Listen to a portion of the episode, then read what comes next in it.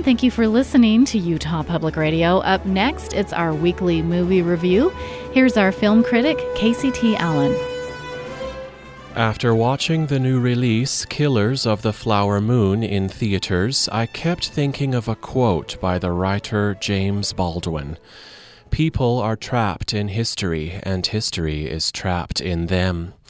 Adapted from the twenty seventeen nonfiction book of the same name by David Grann, Killers of the Flower Moon explores the premeditated, systematic murders of dozens of Native Americans living on rich oil reserves in the Osage Indian Reservation of northern Oklahoma that happened mainly in the nineteen twenties.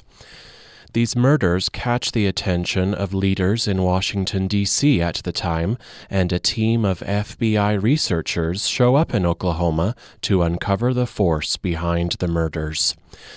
Given that Martin Scorsese is the director and co-screenwriter of this, I was expecting Killers of the Flower Moon to have a violent, complicated, emotionally charged attitude, similar to his famous gangster and mobster crime films like Goodfellas from nineteen ninety, Casino from nineteen ninety-five, The Departed from two thousand six, and most recently The Irishman from twenty nineteen. But this film does not fit the large-scale historical epic genre like the book or like the director is comfortable with.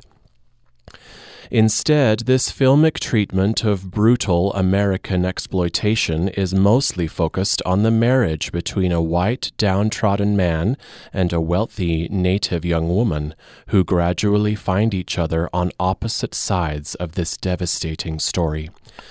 Killers of the Flower Moon is a quiet, methodical, and patient Western that doesn't rely on crescendos of music or emotion.